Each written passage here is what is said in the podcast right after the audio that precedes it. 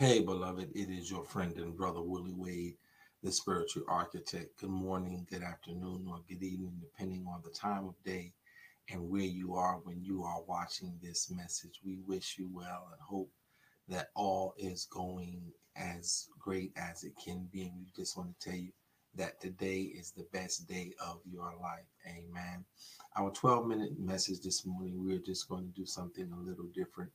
I want you to read both the 12th chapter and the 14th chapter of the book of Exodus. And I want to talk to you from the thought from a Passover to a crossover. From Passover to crossover.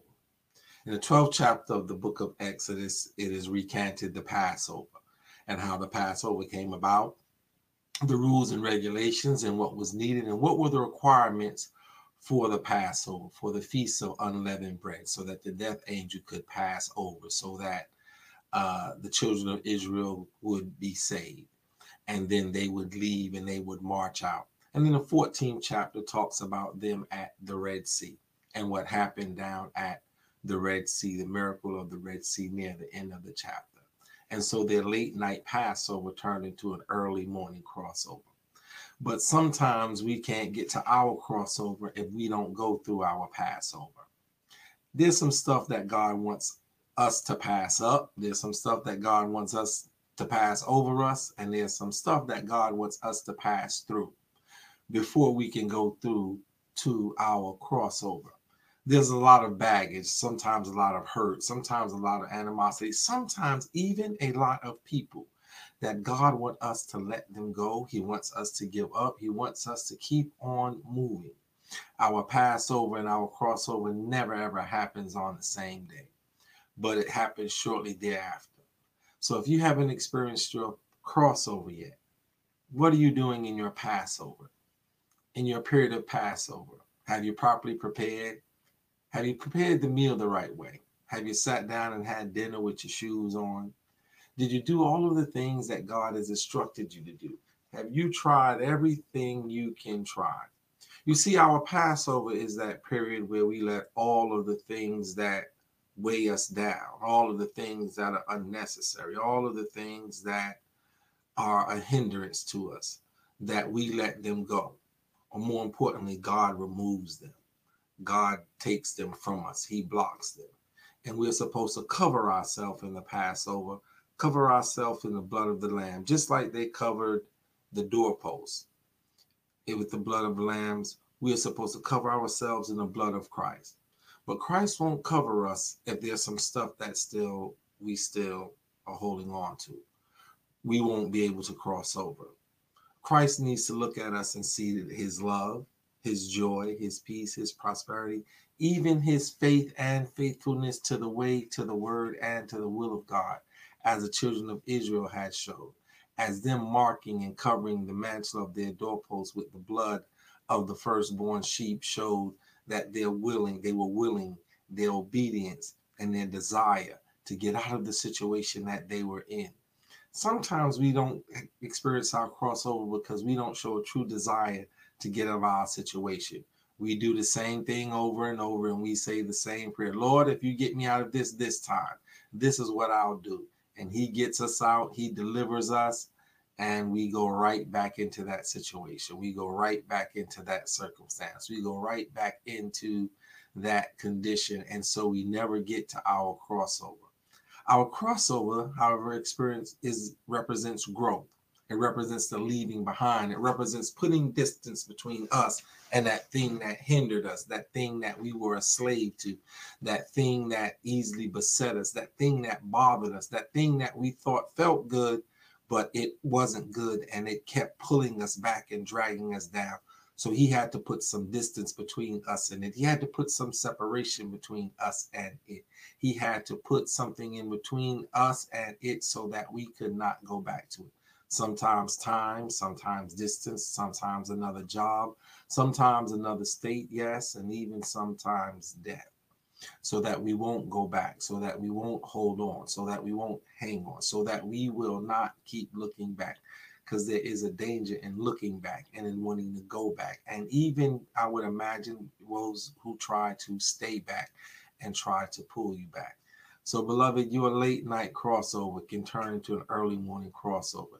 You just have to make sure you've done everything you needed to do and start marching, start walking, leave out and see where God leads you and takes you. Yes, you might have to go through a wilderness. Yes, you might be pursued. Yes, there may be some ups and there may be some downs. Yes, it may be some times of of, of hardships and it may be some times of difficulty and maybe you long for some things that you've had before that you no longer have now but you have to leave it let it go and not look back as you pass through it as god has allowed it to pass over you. The passover doesn't hurt. Those things that god allow us to pass over they don't hurt. Not mentally physically spiritually or emotionally. We just think they do. See, nothing happened to the children of Israel in the Passover. The Passover is to separate us from our enemies. It's to separate our enemy and the hold of the enemy of the hold that the enemy has in our life. It is to separate us from him. And so our Passover is about our progress, about our peace, and about our mental, emotional, and spiritual prosperity and preparation for our crossover. The less we have to think about, the less we have to carry, the less we have to worry about, the better we can worship Him as we are in our wilderness and especially when we cross over. The crossover represents us having been finally and fully separated from that which was holding us back, from that which was hindering us, from that which was making our life miserable, from that which was making our life seemingly almost unbearable from that which was preventing us from fully being able to worship and give God all the glory, all the honor, and all of the praise. So, beloved, the question is have you properly done your Passover so you can be prepared fully for your crossover? Have you made all preparations and kept all ordinances and all commandments in your Passover period so that you can experience your crossover period? I would encourage you, beloved, to make sure that you've properly observed Passover so that you can properly enjoy your crossover. So that the things that once held you back, held you down, hindered you, hurt you, bothered you, or harmed you will no longer be able to do that as you cross over into a new season a new place of peace, joy, love, hope, and prosperity. As you cross over into a new marriage, as you cross over into a new home, as you cross over into a new job, as you cross over into new circumstances and conditions and situations, as you cross over into a new area and peace, a place of prosperity, we ask that you please enjoy your crossover, but make sure you're properly prepared in your Passover. God bless you. Heaven smiling. Let me pray for you. God, eternal wise, we thank you for the crossover. But more importantly, God, we thank you for the Passover. We thank you for the things that passed overhead and beneath our feet and passed us by that did us no hurt, no harm, or no danger. We thank you for the Passover where you begin to put separation in our lives between us and the things that would hurt, harm, endanger us and endanger our walk with you. We thank you, Father God, for the Passover where you sat our enemies down and made them sit still and put them in a position, began to position us where our enemies could no longer do us any harm.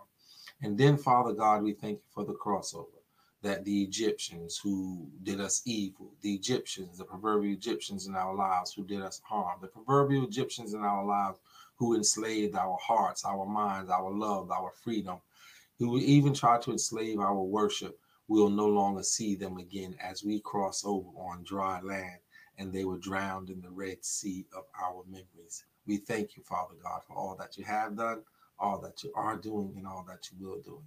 God bless, God bless, God bless. And remember, continue to continue to look forward to your crossover because you've properly prepared in your Passover. Have a great day.